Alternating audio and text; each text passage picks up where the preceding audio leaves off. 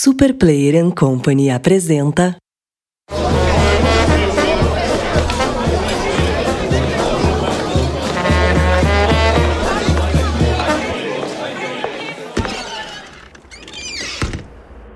Introvertendo, um podcast onde autistas conversam.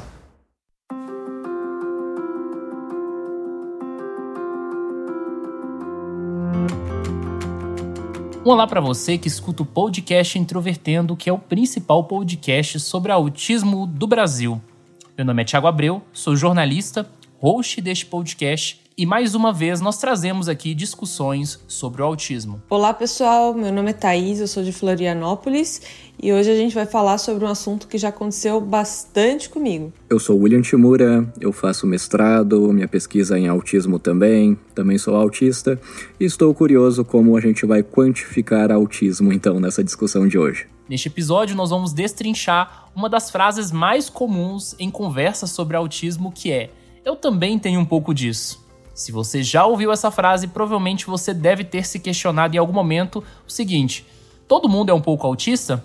Enfim, vamos investigar isso neste episódio. E se você quiser acompanhar o Introvertendo, nosso site é introvertendo.com.br. Lá você também pode encontrar nosso Facebook, Twitter e Instagram, todos com o nick introvertendo. Se você quiser fazer qualquer feedback, positivo ou negativo dos nossos episódios, mandar uma mensagem para nós envie um e-mail para ouvinte@introvertendo.com.br, porque o seu feedback, a sua história, enfim, aquilo que você quiser escrever para nós é muito importante. E se você quiser chamar a gente para algum evento, como cobertura, palestra, com qualquer ênfase, é só você escrever para a gente para contato@introvertendo.com.br. E vale lembrar, mais uma vez, que o Introvertendo é um podcast sobre autismo feito por 10 autistas e que conta com a assinatura da Superplayer and Company. Quando uma pessoa recebe o diagnóstico de autismo e ela se vê no desafio de falar sobre autismo com outras pessoas, principalmente no nosso caso, que é um diagnóstico tardio, essa missão de contar sobre autismo não é necessariamente fácil. Não é fácil porque você precisa pensar em várias estratégias de como contar isso e você também não sabe como a pessoa vai reagir. E entre essas várias conversas, muitas vezes as pessoas respondem: Hum, eu acho que eu tenho um pouco disso. Este episódio é para a gente investigar então por que isso acontece e certamente entender o porquê muita gente pensa que todo mundo tem um pouco de autismo. Bom, é essa situação que o Thiago contou já aconteceu comigo algumas vezes quando eu fui explicar para as pessoas o que era o autismo. Acho que acontece ainda mais com a gente, não só quem tem diagnóstico tardio, como falou o Thiago, mas principalmente quem é Asperger porque a pessoa olha para a gente e não vê nada especificamente que poderia ser apontado por ela como um problema, digamos assim. E é, é muito comum a gente ter que explicar para a pessoa o que é aquilo que a gente tem, porque existe um preconceito muito grande com relação ao que é autismo. As pessoas têm algumas ideias que não fazem o menor sentido ou que só fazem sentido em quadros mais graves. E para praticamente todas as pessoas que eu tive que explicar que eu era Asperger, eu precisei falar quais eram as características de uma pessoa Asperger e quais dessas características eu tinha, porque eu também não tinha 100% delas. E na maior parte das vezes eu ouvi frases do tipo: ah, eu também sou um pouco disso. Eu, ah, eu acho que todo mundo tem um pouco disso aí. Da mesma forma que às vezes a gente ouve aquelas histórias, ah, todo mundo é um pouco louco, como se a pessoa falasse isso para mostrar que aquilo talvez não tenha tanta importância, vamos dizer assim. Bem, eu também já ouvi frases desse tipo. Na verdade, eu acho que todo autista, especialmente os autistas leves, né, ditos autistas leves, como a Thaís citou, acaba uma vez pelo menos na vida escutando é, uma frase semelhante a essa, seja da família, de algum amigo próximo, etc. E eu vejo que pode ter sim essa função, né, da pessoa até querer de alguma maneira fazer com que você não se sinta mal, digamos assim, em ser autista porque no senso comum, né, as pessoas, infelizmente, ainda não se encontram em uma situação de conscientização plena, vamos se dizer assim, e elas farão essa equivalência, né, do, do termo autismo com algo é, com certeza ruim, assim, né, inquestionavelmente ruim. E então, ao se dizer, né, que uma pessoa assim é, que aparentemente é uma pessoa que não tem nenhum problema, digamos assim, é, e ao ela dizer que ela é autista, enquanto outra pessoa ouve isso, pode ser que ela queira falar assim, não, mas não, mas fica tranquilo, eu também sou um pouco assim, ah, todo mundo tem uns probleminhas assim, não, não precisa se preocupar, no sentido de como se ela quisesse amenizar a sua condição de tal forma a fazer você se sentir bem enquanto na verdade em muitos casos ela acaba fazendo o contrário, né? Porque muitas pessoas que passaram a vida toda se questionando sobre as suas atipicidades, sobre as suas características que são diferentes, né, e que acabam revelando diferentes ao longo da vida, quando elas finalmente têm um diagnóstico, quando elas finalmente se encontram em uma situação de plena aceitação a tal ponto de começar a revelar isso para outras pessoas, as outras pessoas parecem que invalidam isso, né, invalidam essa condição da pessoa com apenas uma simples frase, e é claro, isso pode acabar gerando um desconforto e machucar um pouco. Também, é claro, existem aquelas outras situações, ao meu ver, que a pessoa quer de fato invalidar aquela sua condição, no sentido de dizer que por exemplo, isso seria uma frescura. É um pouco difícil mesmo, na primeira vez que você ouve sobre autismo, principalmente o autismo de dificuldades mais brandas, de se conseguir entender e imaginar concretamente quais são as dificuldades, as peculiaridades dessas pessoas né, que nós enfrentamos e entender que isso traz um prejuízo significativo para a nossa vida, né, na verdade, porque essa é a definição de transtorno. Se você. É claro que todas as pessoas têm sim dificuldades, e pode ser sim que uma pessoa de desenvolvimento típico tenha alguma dificuldade semelhante a uma pessoa com autismo, pode ser que essa pessoa até mesmo pode ser uma pessoa que tenha alguma dificuldade com ansiedade ou depressão ou etc. Pode ter sim uma dificuldade específica semelhante a alguém com autismo, por exemplo, mas o que envolve uma pessoa ser diagnosticada com autismo é principalmente o fato de que todas essas atipicidades ao longo da vida dessa pessoa estiveram presentes desde o início da vida dela e que de fato impacta, né, em todo o desenvolvimento dessa pessoa, na forma que ela se relaciona, na forma que ela compreende interações sociais, sem falar de todas as questões sensoriais e etc. Então é um conjunto, digamos assim, de características que afeta o neurodesenvolvimento e vai continuar afetando até o final da vida. E é claro, isso em uma simples frase, ao se dizer, ah, eu sou autista, a primeiro momento pode ser que uma pessoa ou queira amenizar isso nesse sentido de ah, não se preocupe, tá tudo bem, ou pode ser uma pessoa, né, que pode até invalidar por falta de conscientização ou falta de, dessa capacidade de conseguir entender concretamente, né, é, acabar querendo questionar muitas vezes o diagnóstico do próprio médico, da própria equipe multidisciplinar que esteve envolvida aí no processo de diagnóstico dessa pessoa. É interessante que, por exemplo, no caso da depressão, esse fenômeno né, de considerar uma frescura é algo muito mais comum e muito mais palpável, que a gente consegue ver. Né? Inclusive, isso é falado em muitos lugares. Muita gente ainda tem essa visão de que depressão é frescura, que não é, que não é algo realmente relevante, que gente que é ocupada de verdade, digamos assim, não tem depressão. Mas no caso do autismo, pelo menos da minha impressão pessoal, não sei quanto a vocês, eu percebo que há uma maior frequência no primeiro contexto, né? Quando você começa a falar sobre autismo com alguém e a pessoa fala assim: "Ah, eu tenho também um pouco disso". Tanto no sentido de talvez não entender realmente a complexidade que é você ter uma série de características a nível de transtorno, e no mesmo sentido de não entender, de também criar um vínculo emocional com você, de falar assim: "Olha, eu te entendo, eu também estou numa situação específica e você não é tão diferente, tão entre aspas estranho que você pode imaginar que você seja". Eu realmente acho que muitas vezes essa frase de eu também tenho um pouco disso ou similares tem essa intenção de criar empatia, que é algo que os neurotípicos usam muitas vezes em muitas frases que para mim, pelo menos, e talvez para muitas das pessoas que nos ouvem, não fazem muito sentido. A mesma história daquele tudo bem, começar o dia, oi, tudo bem? Aí a gente para e fala, tá, tudo bem, o quê? Que, o que exatamente você quer saber com isso? Também é uma forma, muitas vezes, de criar empatia. E essa questão de o autismo ser visto como algo ruim é especialmente comum em situações em que as pessoas ou só tiveram contato com pessoas no espectro mais é, com autismo mais grave e que traz um prejuízo ainda maior para a vida da pessoa e que talvez ela não consiga se beneficiar das características positivas do autismo ou que talvez nunca tenha conseguido conviver bem com o autismo. E, especialmente essas pessoas vão entender aquilo como algo ruim e tentar é, minimizar e te dizer que você é uma pessoa normal. Portanto, ela diz que também tem algo disso, para que você se sinta melhor, como o William falou.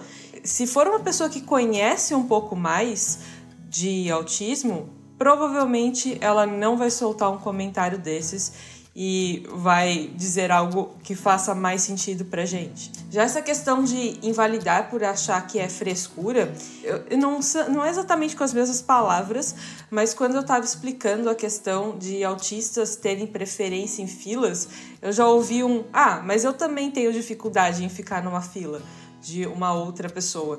Porque realmente ninguém gosta de ficar em filas e talvez a pessoa por justamente por ignorância, por não compreender o que é o autismo, ache que é simplesmente algo que incomoda um pouquinho e que, portanto, ela também tem aquilo e que talvez ela também devesse ter aquele direito. Então, nesse aspecto, eu acho que é muito importante a gente não só falar de quais são as características do autismo, mas o que realmente faz com que uma pessoa com diagnóstico de autismo possa ter certos tratamentos diferenciados de uma pessoa que não tem esse diagnóstico. Porque senão qualquer pessoa pode começar a se autodiagnosticar com base em algumas características e se considerar apto a diversas coisas que nós, como autistas, temos direito hoje em dia. E eu acho que o que você falou, Thaís, é muito importante e chega no ponto central dessa nossa discussão. Existe uma diferença entre você ter características do autismo, né, isoladamente, e você definitivamente ter um conjunto de características que definem um transtorno. Eu acho curioso também que eventualmente em algumas situações assim, a gente acaba se encontrando em uma situação de que é quase como se você tivesse que fazer um marketing ruim, digamos assim, entre aspas, sobre você mesmo para convencer a outra pessoa de que você realmente tem uma condição a nível de transtorno. E eu acho isso é bem estranho e bem desconfortável, para ser bem honesto. Pelo menos a técnica que eu uso hoje em dia é simplesmente, né, se a pessoa não compreende tão bem a primeiro momento, eu apenas falo: tudo bem, não tem problema. Eventualmente você vai notar as diferenças, porque é justamente esse é o ponto, né? Se você tem um transtorno, você deve esperar que essas atipicidades, por conta da sua conduta, dos seus comportamentos e da maneira que você é, interage com as outras pessoas, revelarão algumas atipicidades de tal forma a ser prejudicial. E não necessariamente o que a pessoa vai notar vai ser algo ruim. Porque já aconteceu também de um antigo diretor meu, quando eu perguntei para ele, tá, mas você nota alguma diferença? Ele falou: Olha, eu noto que tem algo diferente, mas eu não sei dizer o que é. Então, muitas vezes a pessoa não necessariamente vai encontrar algo ruim ou algo bom, mas eu acho que o mais comum é que a pessoa encontre um pouco das duas coisas. E talvez a pessoa nem consiga relacionar essas características ao autismo em si, se ela não souber quais são as características do autismo. Certamente, e a gente sempre deve considerar que os autistas são seres humanos, assim, obviamente, né? Assim como as outras pessoas. Então, por exemplo, vamos pegar uma característica do autismo que é prazer por repetições. Quando você fala isso, por exemplo, né, ao ser questionado, alguém perguntar, tá, mas qual que é a diferença entre um autista para um neurotípico? Aí você vai, pode falar, né, como um dos exemplos, você pode falar, ah, mas eu tenho prazer por repetir coisas. Essa pessoa de desenvolvimento típico, ao ouvir essa frase, ao ler essa característica, por exemplo, ela pode pensar em qualquer episódio da vida dela, em qualquer vivência da vida dela, que em algum contexto, em algum momento, ela teve sim um prazer por repetir algo. E aí ela pode se lembrar disso naquele momento e falar assim: Poxa, eu também gosto de repetir algumas coisas e tal. A minha série favorita, minha música favorita, eu já repeti várias vezes. E ao mesmo tempo você pode falar sobre outra característica, como por exemplo, ah, autistas podem ser hipo ou hiperreativos a estímulos do ambiente. E aí essa pessoa, ao ouvir isso, pode pensar novamente em algum contexto que ela teve, sim, alguma certa sensibilidade ou de alguma forma algum estímulo ali no ambiente acabou desagradando ela e ela pode pensar, poxa, eu também. Então, na perspectiva de quem se diagnostica, e é claro, na ótica científica de quem estuda o transtorno, a gente sempre está estudando em comparação ao que é esperado para a pessoa de desenvolvimento típico. E não somente essas questões de repetições, as questões sensoriais, mas principalmente a forma como que a gente se relaciona e como isso está evidente desde os nossos primeiros anos de vida. Então, obviamente, uma pessoa, ao conversar com a gente na vida adulta, principalmente, ela não vai considerar como foi o seu histórico de desenvolvimento, e é claro que a gente sabe que é algo importantíssimo a ser considerado quando a gente fala sobre um diagnóstico de um transtorno do neurodesenvolvimento, como eu já disse antes. E além disso, também existem características muito típicas do autismo e que nem todos os autistas têm. Então, por exemplo, eu não costumo ter restrições alimentares, eu não tenho seletividade alimentar. E no momento em que a gente tenta explicar para uma pessoa que existem características que a gente não tem, e isso não faz com que a gente deixe de ser autista, aí a pessoa parece que tem uma comprovação na vida dela de que realmente ela é um pouco parecida com você, porque ela também tem algumas características parecidas e outras diferentes.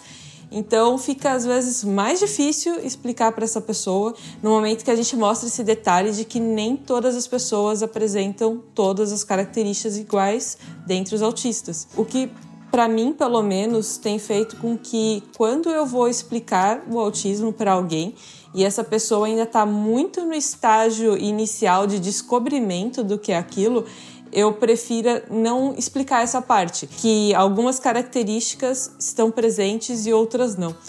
O que às vezes me incomoda, porque a pessoa pode acabar tendo um estereótipo totalmente genérico do que são pessoas autistas, mas pelo menos eu percebi que tem causado um pouquinho menos de confusão quando eu tento essa abordagem. Quando a gente vai ver, segundo o DSM-5, né, que é o, o manual mais atualizado hoje, que podemos recorrer aos critérios de diagnóstico, a gente vê que tem três critérios né, que estão bem relacionados com interação e comunicação e esses critérios estão sempre presentes de alguma forma entre as pessoas com autismo. Então, o transtorno tem muito a ver então com déficits em entender como funciona os relacionamentos, com formas atípicas de se relacionar, com dificuldades de eh, reciprocidade social e emocional, de se identificar expressões faciais, de usar comunicação não verbal adequadamente.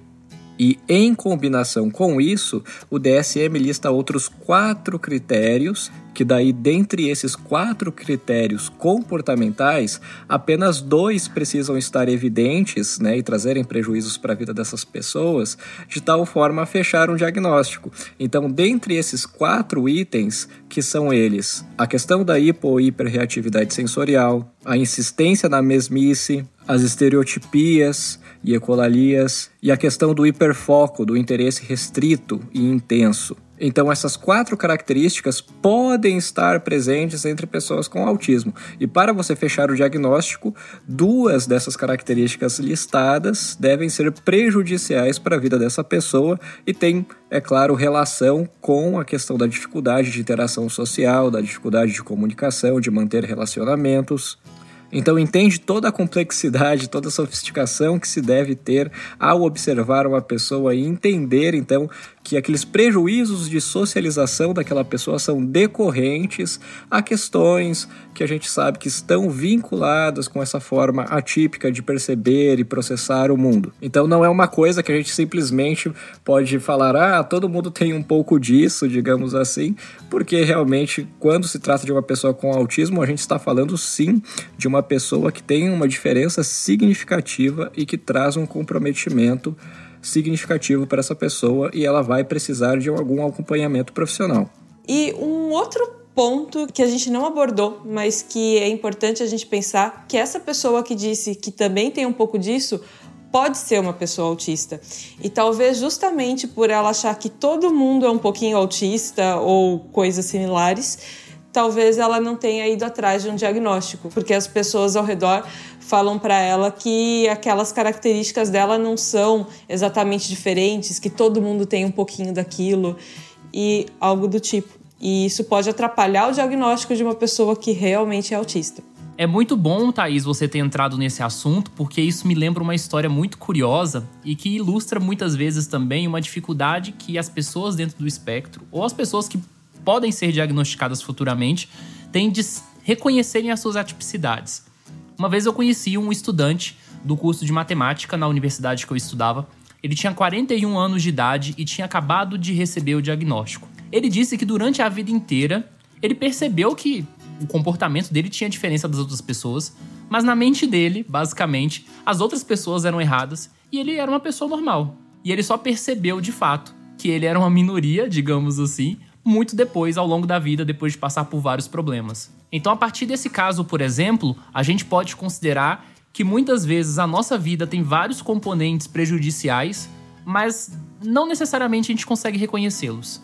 No meu caso, durante as sessões de psicoterapia, eu conseguia me identificar como uma pessoa diferente. Eu só, obviamente, não tinha nenhum parâmetro, não tinha é, nenhum modelo do que seria um transtorno do neurodesenvolvimento, muito menos autismo, então eu nem sequer considerava essa hipótese. Mas, principalmente a partir dos 17 anos, eu começo a notar que, de fato, eu tenho um comportamento que eu passei a considerar como diferente e isso, essa sensação só foi aumentando ao longo da vida. É, eu comecei a perceber também que eu era diferente desde cedo, mas só ficou muito claro para mim que essa diferença era muito mais estrutural em algumas conversas que eu tive com minha mãe por no meio para o final da adolescência, depois no início da faculdade, eu demorei um tanto para conseguir perceber claramente isso que quando eu falava sobre algo, a resposta que ela me dava não fazia sentido muitas vezes com com a minha hipótese, vamos dizer assim. Então, como se eu criasse uma hipótese de mundo e as respostas dela não faziam mais sentido com aquelas hipóteses. E aí eu me lembro que eu falei para minha mãe com essas palavras: "Mãe, a gente percebe o mundo de uma forma diferente" porque só assim para o que nós duas estamos estarmos falando fazer sentido considerando que nenhuma de nós duas está mentindo, considerando que nenhuma de nós duas está inventando coisas, só é possível isso que nós estamos falando aqui ser verdade para as duas se nós tivermos percepções extremamente diferentes de mundo. Então foi nesse momento que eu virei uma chave muito importante da minha vida. Virar a chave é uma expressão que a gente usa pra caramba aqui, eu gosto pra caramba dela e uh, ela significa basicamente passar de um estágio para outro, algo que tem uma mudança significativa de um momento para outro na vida. Eu talvez use isso mais vezes ainda no futuro. E esse momento fez muita diferença para começar a repensar depois o meu relacionamento com ela. Isso foi depois de um tempo que eu levei isso para outras características da minha vida, justamente pensando que as pessoas talvez enxergassem as coisas de formas realmente diferentes e não necessariamente que as pessoas estariam tentando mentir para mim o tempo inteiro. E se você tiver alguma história relacionada à temática desse episódio, escreva uma mensagem para ouvinte@introvertendo.com.br e conte a sua história para nós. Nós voltamos na próxima semana. Um abraço para você e até mais.